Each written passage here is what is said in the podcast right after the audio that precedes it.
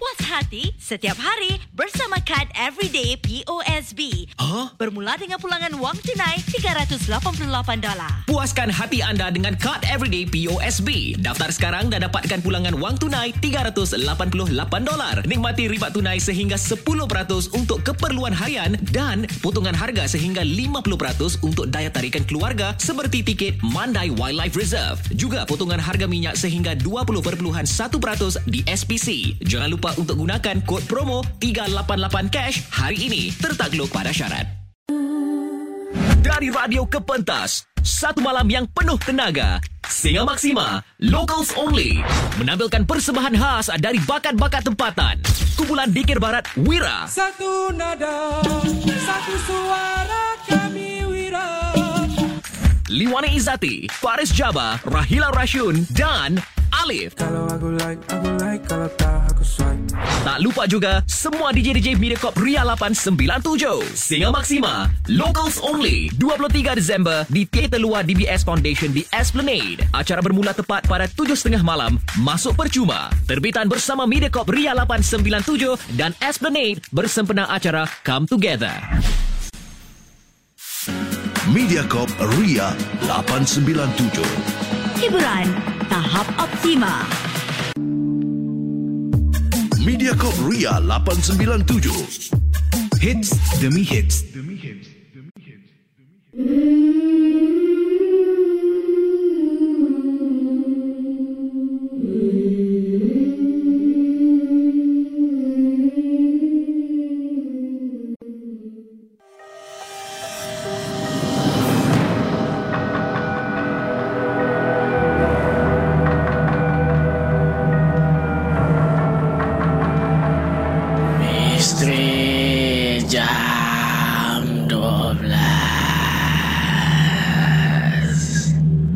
Selamat datang pendengar-pendengar Misteri Jam dua belas. Saya akan menemani anda setiap malam Isnin hingga Jumaat tepat pada jam dua belas malam. Sebelum anda tanya, suara siapa pula ni di Misteri Jam dua belas? Biarlah saya memperkenalkan diri saya ini. Nama saya Hafiz Aziz dan saya dari U X M. U X M adalah YouTuber di Singapura yang membuat konten-konten seram di YouTube. Dan kali ini saya teruja sangat untuk kongsikan kisah-kisah dan pengalaman seram kepada pendengar Misteri Jam dua belas Gerun Malam. Sebelum saya bermula, saya ingin ingatkan kepada anda semua, jangan mudah percaya atau terbawa-bawa dengan kisah yang saya akan ketengahkan nanti. Dan ambillah kisah-kisah ini sebagai satu hiburan sahaja. Pada malam ini, kami ada Wani yang akan kongsikan kisahnya yang menyeramkan. Seram atau tidak, kita tak tahu lagi. Jadi, dengarkanlah kisah daripada Wani.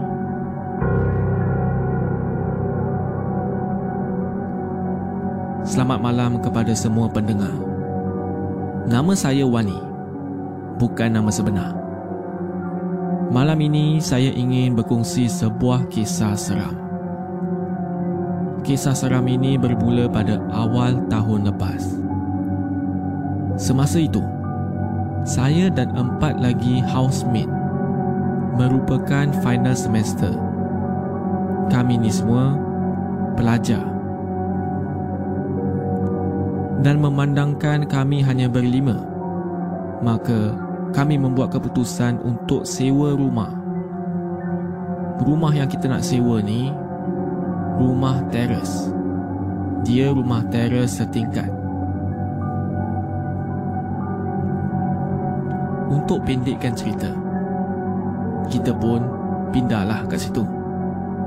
Dan pada hari pertama kita masuk ke rumah tu, saya memang terkejut apabila melihat rumah itu memang sangat tinggi, hampir sama dengan rumah yang double story. Pakcik saya pernah ceritakan bahawa benda-benda mistik ni memang suka duduk di antara bumbung yang tinggi. Masalahnya, duit rumah sewa untuk satu semester kami kita dah bayar kepada tuan rumah. Jadi, saya tak ada apa-apa pilihan. Saya reda sahaja dan duduk di situ untuk beberapa bulan. Pada malam pertama kami berpindah, saya memang dah rasa tak selesa dah. Sebab selalu rasa ni macam saya diperhatikan, especially di ruang belakang yang kami letak banyak barang. Barang tu semua kebanyakan barang untuk laundry. Bila kami dah tahu tentang keadaan rumah tu, baru kita start untuk take care of each other. Pada mula-mulanya, memang tak ada apa pun. Semuanya okey. Tapi selepas kita tinggal di sana selama tiga bulan, barulah kami nampak rupanya ada yang dalam rumah tu tak suka dengan kami yang tinggal di dalam rumah tu. Pada masa tu, saya pun mula diganggu. Pernah saya tengah tidur nyenyak, tiba-tiba saya terbangun dan saya nak ke tandas. Selepas saya pergi tandas, saya pun pergi dapur lah nak minum air. Dan bila saya kembali semula ke bilik saya, saya terdengar seperti ada orang sedang masak. Selepas itu, para pendengar, bunyi itu semakin aktif bila saya berjalan ke dapur. Jadi saya pun buka lampu dapur dan terkejut sangat-sangat saya. Saya nampak ada pinggan yang sedang terbang dengan sendiri.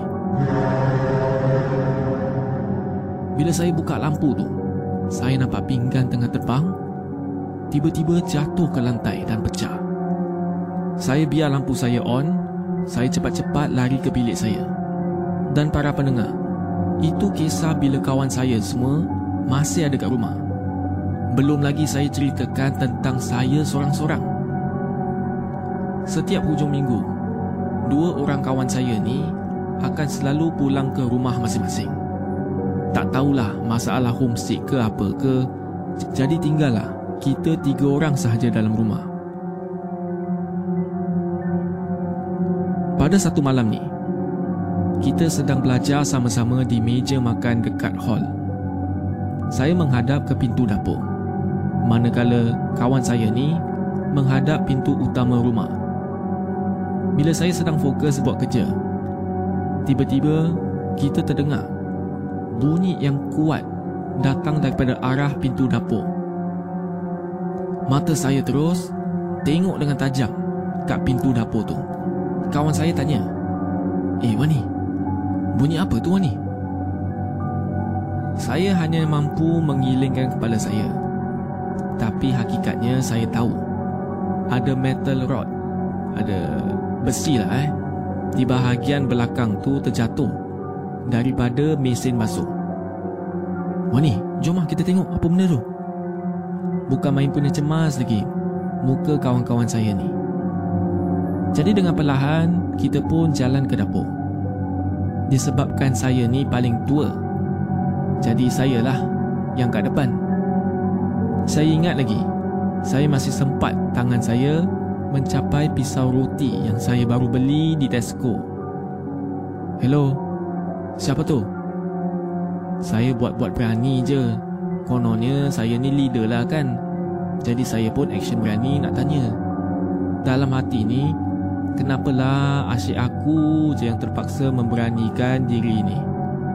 Hakikatnya, memang saya pun takut juga. Dua-dua kawan saya ni, dorang ikut dari belakang.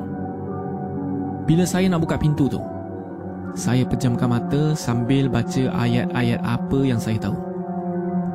Bila saya buka je pintu, saya tak nampak apa-apa bila saya buka pintu belakang tu. Tapi kawan-kawan saya yang menyorok di belakang saya nampak ada makhluk dengan muka dia sangat menakutkan di atas mesin basuh. Diorang pun terjerit sebab takut. Jadi mereka tarik tangan saya juga. Hampir saya nak jatuh sebenarnya. Saya pun ikutkan dorang sahaja.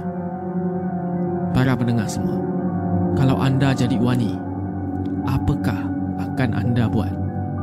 Kita akan berehat seketika. Saya akan sambung di bahagian kedua sebentar lagi. Jangan ke mana-mana. Ikuti kisah Wani di Misteri Jam dua belas Gerun Malam.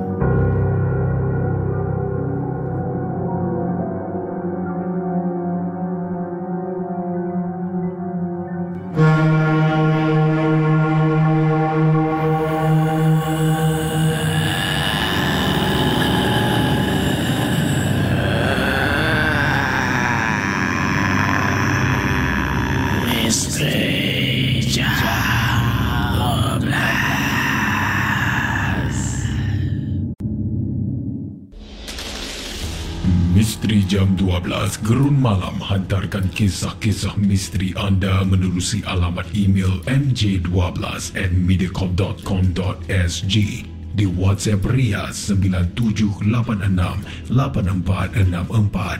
Rancangan satu jam setiap Isnin hingga Jumaat. Misteri Jam dua belas.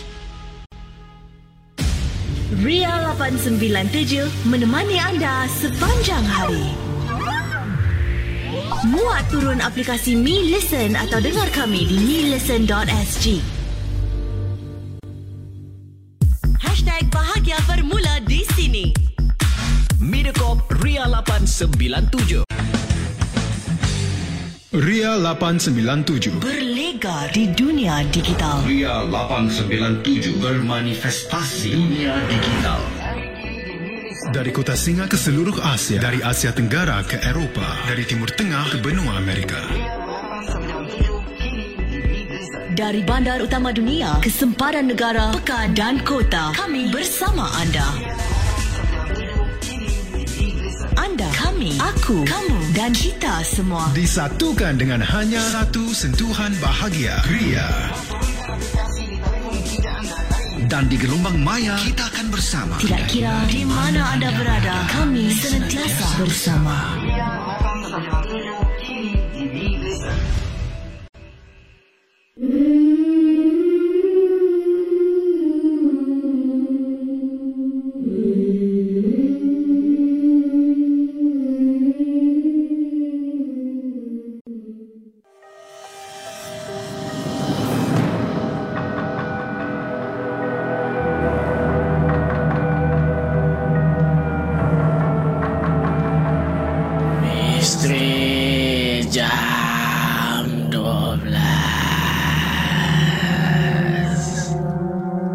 Kembali ke Misteri Jam dua belas Gerun Malam.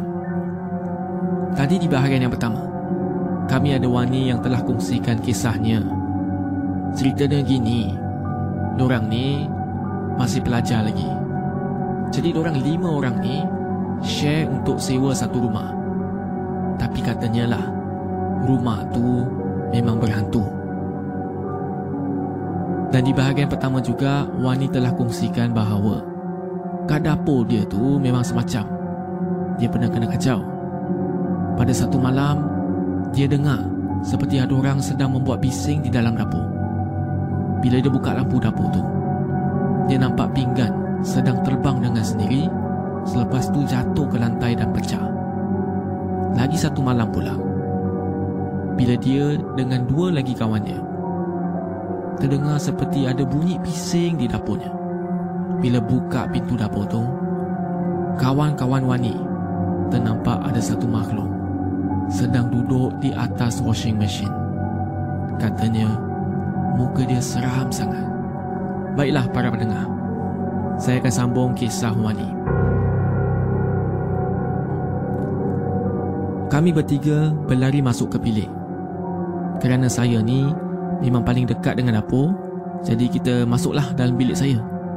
Saya betul-betul lost. Apalah yang mereka nampak tadi. Tapi disebabkan mereka semua lari, takkan saya nak duduk kat situ. Saya tak naklah termenung sorang-sorang. Saya pun ikut. Bila kita masuk ke bilik saya tu, saya hempaskan pintu dan kita semua melompat ke atas katil. Pada masa itulah kita ni memang serabut lah. Ramai-ramai berebut untuk sembunyi dalam selimut.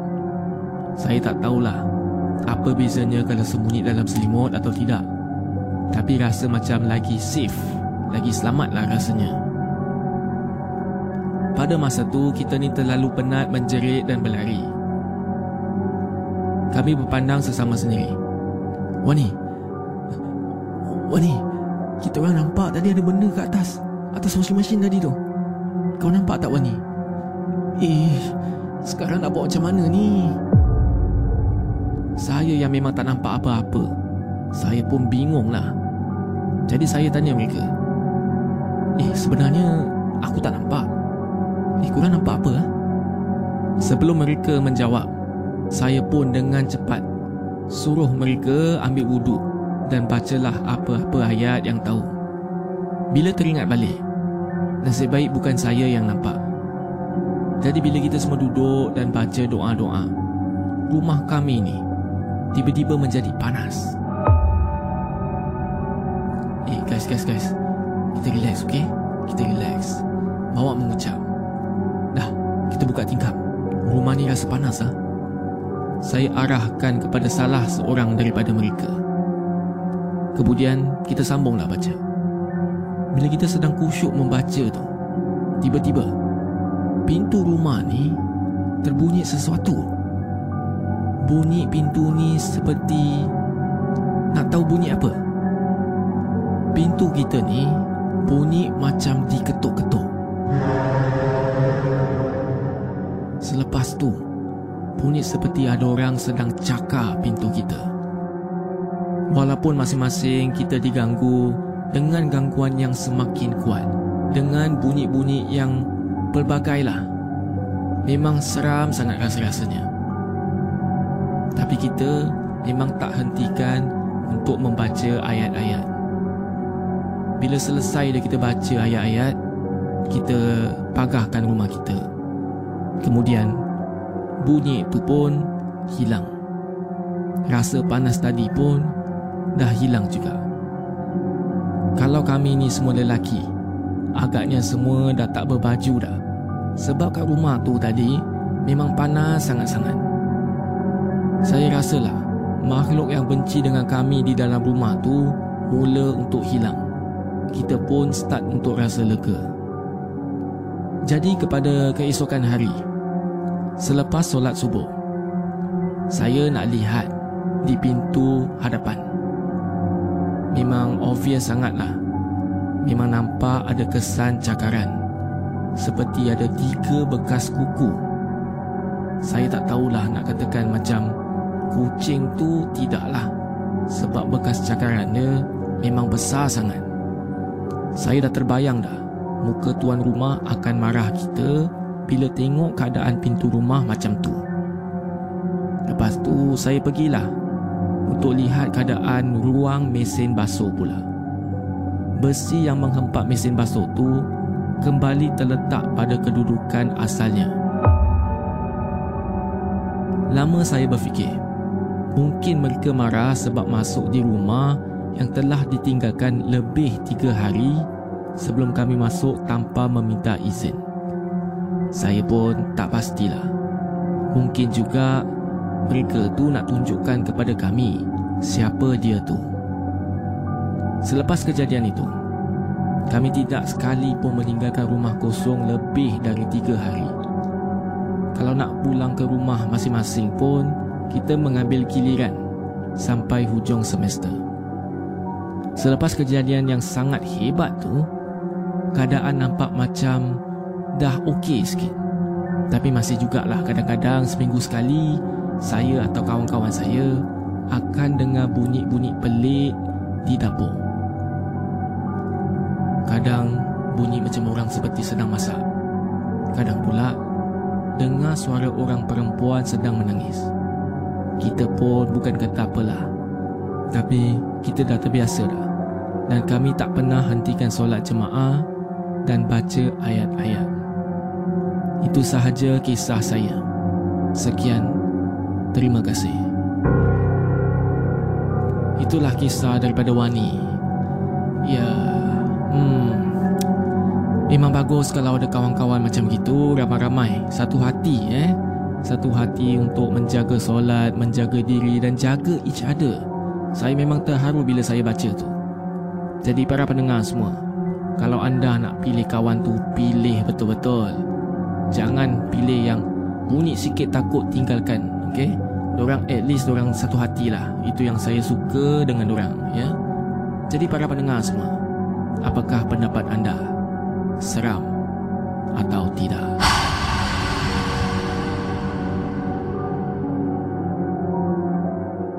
Ingin saya ingatkan lagi, jangan mudah percaya dengan kisah-kisah yang diketengahkan. Anggaplah kisah-kisah ini sebagai suatu hiburan sahaja.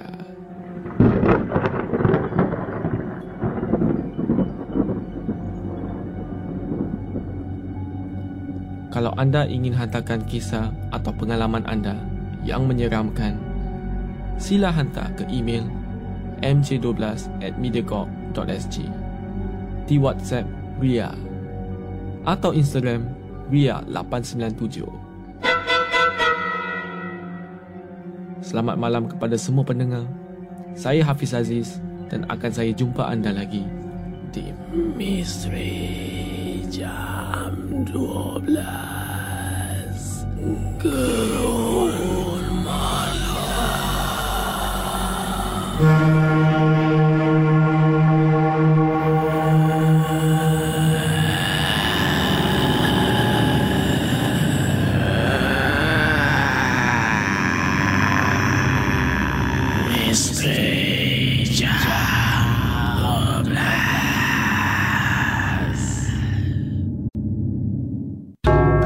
lapan sembilan tujuh mempersembahkan M J twelve Gerun Malam.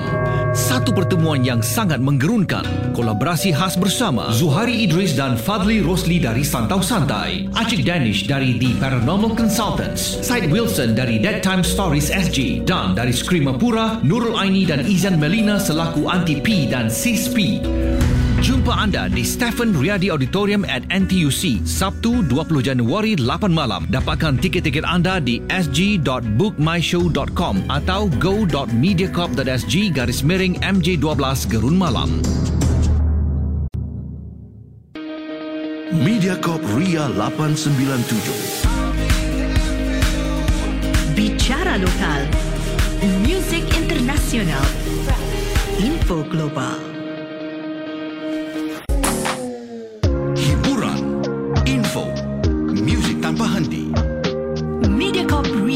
lapan sembilan tujuh. three, two, one, let's go. Hiburan lapan, tahap sembilan, optima tujuh. Ria lapan sembilan tujuh berlegar, bermanifestasi di dunia digital. Dari kota Singa ke seluruh Asia, dari bandar utama dunia, kepada negara, kota dan kota, kami bersama anda. Aku, kamu dan kita semua disatukan dengan hanya satu sentuhan bahagia. Ria. Dan di gelombang maya kita akan bersama. Kami senantiasa bersama. Ria.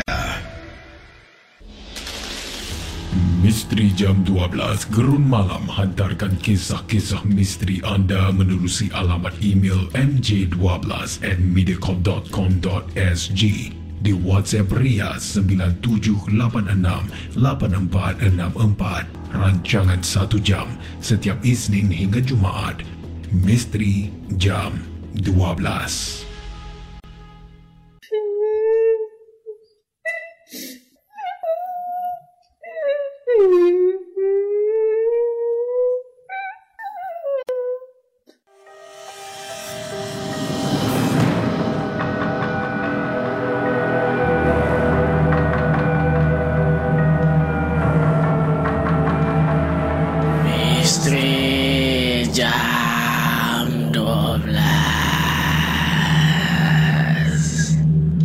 Selamat datang pendengar-pendengar Misteri Jam dua belas. Saya akan menemani anda setiap malam Isnin hingga Jumaat tepat pada jam dua belas malam. Sebelum anda tanya, suara siapa pula ni di Misteri Jam dua belas? biarlah saya memperkenalkan diri saya ini. Nama saya Hafiz Aziz dan saya dari U X M. U X M adalah YouTuber di Singapura yang membuat konten-konten seram di YouTube.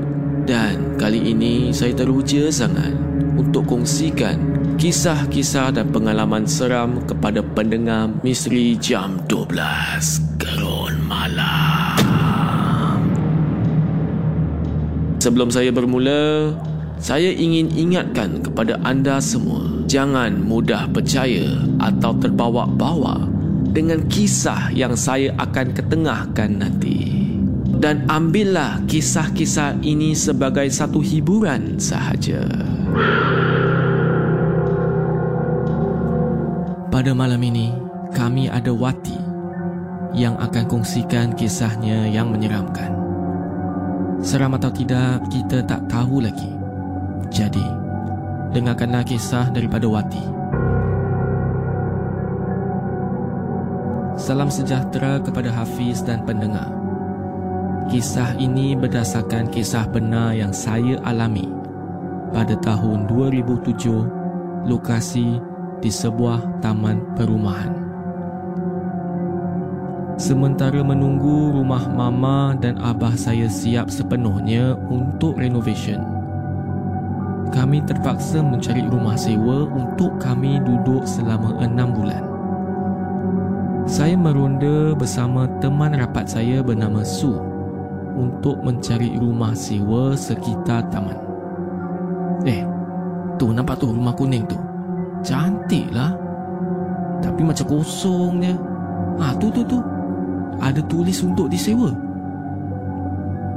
Para pendengar, dari luar, rumah kuning tu kelihatan cantik dengan balkoni yang luas dan juga berbumbung, membuatkan saya tertarik untuk memaklumkan kepada mama dan abah saya pasal rumah kuning itu. Mereka pun bersetuju. Pendekkan ceritalah, seminggu kemudian kami sekeluarga pindah ke rumah kuning yang cantik tu. Warna cat yang hampir pudar beserta lumut-lumut kecil yang ada di dinding membangkitkan suasana seram pada rumah tersebut. Jiran saya, Makcik Noh, kelihatan seronok sangat bila dapat tahu dia bakal dapat jiran yang baru. Tapi alis mukanya kelihatan seperti ada tanda tanya. Ah, mungkin makcik nak simbang dengan kita lah. Dari mana kita datang, siapa nama kita, fikiran saya pada masa tu. Abah saya punya style. Dia suka baring sambil buka T V di ruang tamu. Boleh dikatakan rutin harian. Kadang-kadang T V yang tengok dia.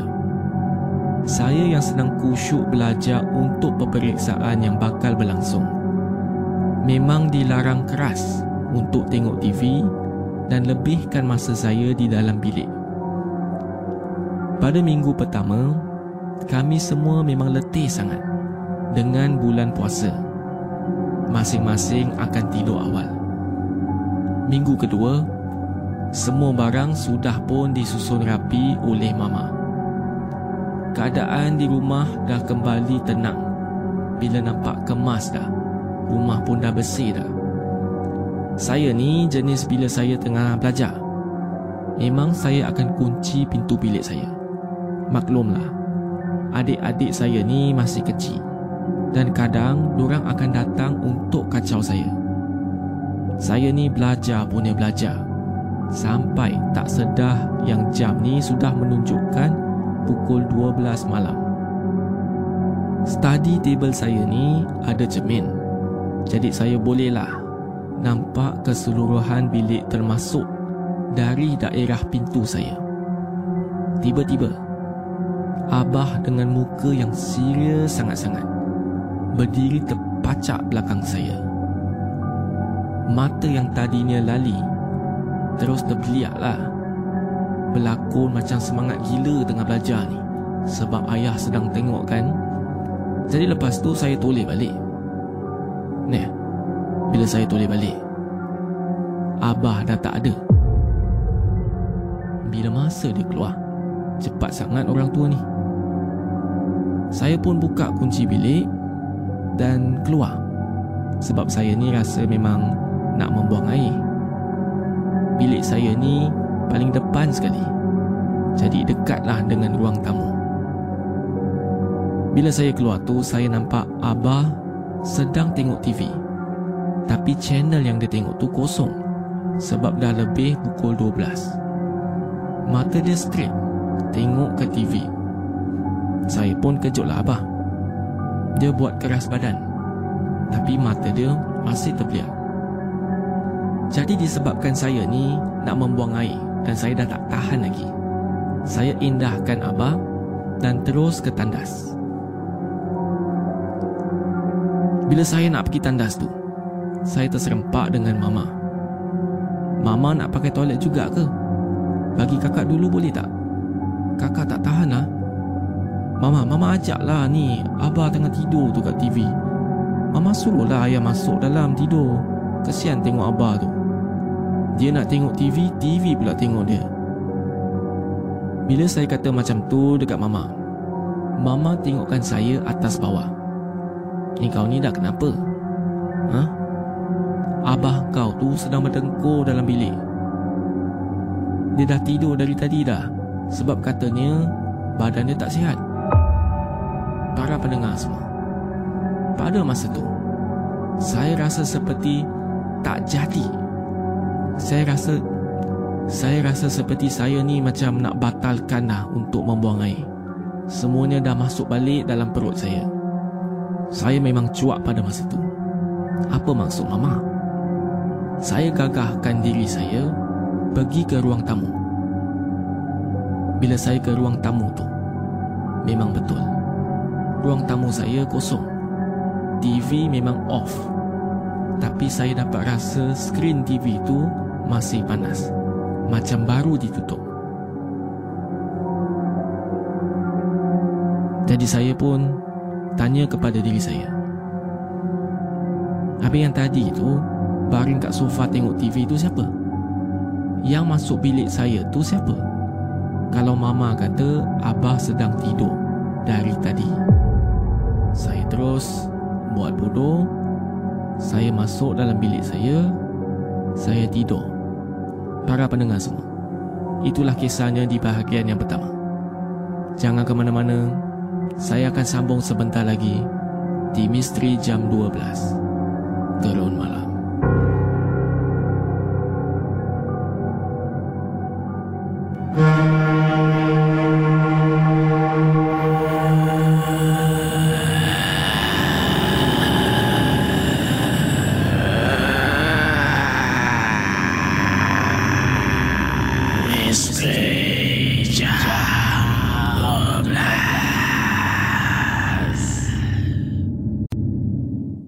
lapan sembilan tujuh berlegar di dunia digital. Ria lapan sembilan tujuh bermanifestasi dunia digital.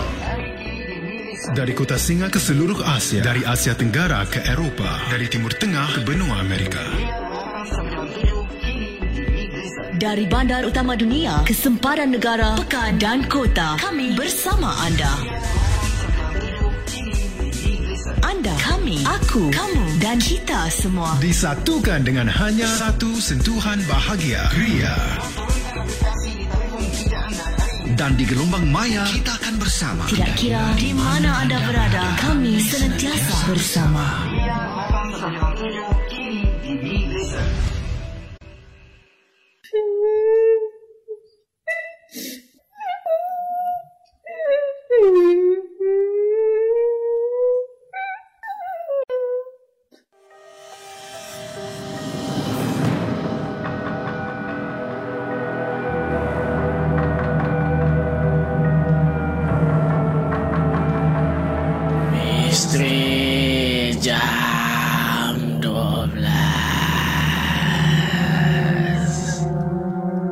Kembali ke Misteri Jam dua belas Gerun Malam.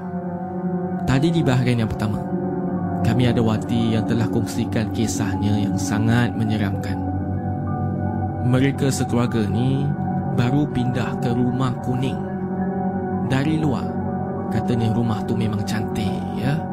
Ha, cada berwarna kuning walaupun adalah lumut-lumut dan sebagainya, tapi dari luar tu memang cantik.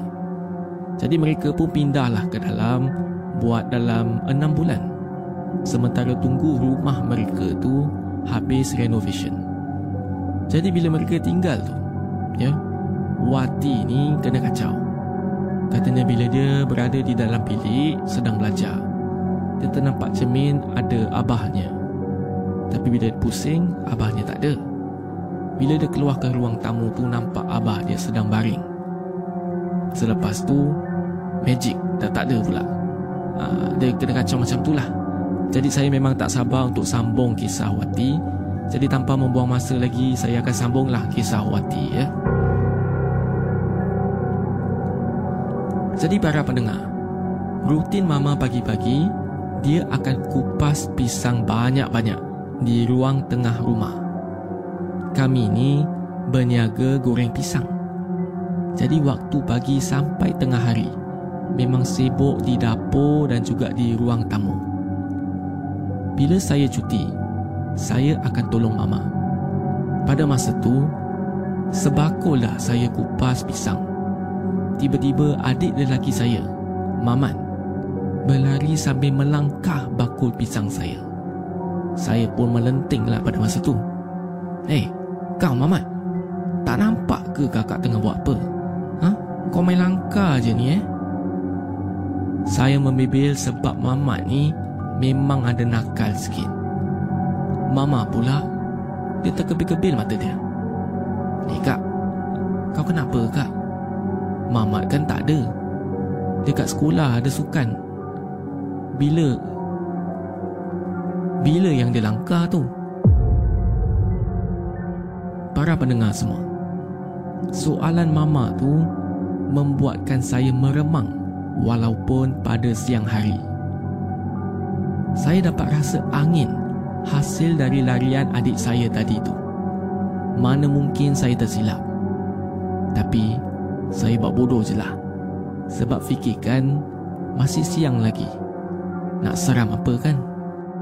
Jadi pada satu masa tu, kita balik ke rumah asal kita, buat selama seminggu, sebab ada satu kecemasan di sana. Pendekkan cerita lah eh, bila kita pulang ke rumah kuning tu, jiran saya, Makcik Noh, tanya kepada mama, "Balik dari mana tu?" Mama pun ceritalah yang kami ni ada hal kat rumah asal kami di Shah Alam, dan seminggu dah kita tak ada rumah. Makcik Noh yang tengah pegang lauk untuk beri kepada kami terus terhempas ke tanah. Bukan main terkejut Makcik Noh tu. "Eh kau biar betul, Noh tak rasa yang korang ni tak ada seminggu kat rumah tau. Saya nampak ada je orang. Noh baru nak tanya, buat apa korang kurung tu Muhammad kat luar rumah? Sebab Noh tanya kat dia, dia tak jawab. Noh panggil Wati, Wati pun tak keluar. Noh selalu dengar bunyi orang mandi, orang masak dan makan dalam rumah tu semua. Malam-malam buka lampu. Ha, cuma Mamat je duduk kat luar. Noh cuma nampak korang je keluar masuk dalam rumah. Kadang-kadang lalu di tepi rumah, korang tengok ayam belaan korang tu. Tapi tak ada cakap apa-apa. Saya cakap hello pun korang tak jawab. Saya beri salam pun korang tak jawab. Korang masuk je ke rumah menonong." Para pendengar semua, bila jiran saya cakap macam tu, mama pun meremang. Mana taknya bila saya cerita, mama seolah-olah tak nak percaya, sebab mungkin dia takut saya risau. Benda tu betul lah, dia memang menyerupai abah dan adik saya Mamat. Dia tak menyerupai orang lain. Enam bulan kita kat situ, macam-macam kita buat. Kita solat sama-sama, kita pagarkan rumah dan kita selalu meluangkan masa untuk membuat kebaikan. Dan saya bersyukur sangat, keadaan semakin reda dan makhluk halus tu pun dah keluar daripada rumah kuning tu rasanya. Bila kita nak pindah, barulah jiran saya Makcik Noh cerita segala-galanya. Sebelum kami pindah ke rumah kuning ni, rumah kuning tu memang dah lama kosong, buat selama dua belas tahun. Semua yang sewa kat situ tak pernah duduk lebih daripada sebulan. Semua tak boleh angkat, semua cabut. Makcik Noh memang tunggu orang datang duduk di rumah tu, sebab dia pun tak tahan kena gangguan daripada rumah kuning itu. Dia selalu dengar seperti ada orang menyanyi, mandi, bunyi seperti orang sedang kemas rumah, siap kadang-kadang ada orang bertengkar kat dalam rumah. Makcik Noh berharap agar dapat jiran yang dapat tinggal lama di rumah tu. Apa terjadi kepada rumah kuning tersebut tu pun saya tak tahulah. Saya doakan Makcik Noh tu selamat selalu. Sekian, itulah kisah daripada saya. Bila saya ceritakan balik ni, memang seram rasanya. Terima kasih. Terima kasih Wati untuk kongsikan kisahnya yang memang sangat seram ya. Kalau saya jadi makno eh. Kalau saya jadi jiran dia tu, saya eh memang stres eh. Dia kira macam masuk haunted house tapi dia tak keluar-keluar. Pasal rumah dia memang keras. Walaupun bukan rumah dia, rumah jiran dia. Cuba bayangkan ah, kalau awak tahu rumah sebelah tu memang keras atau berhantu, tapi awak kena buat tak tahu. Memang challenging lah eh. Jadi itulah kisah daripada Wati. Para pendengar semua, apakah pendapat anda? Seram atau tidak?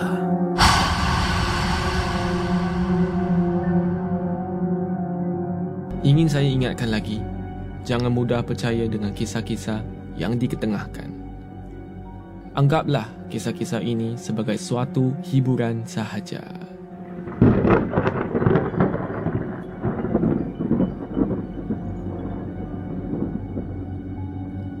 Kalau anda ingin hantarkan kisah atau pengalaman anda yang menyeramkan, sila hantar ke email m j one two at mediacorp dot com.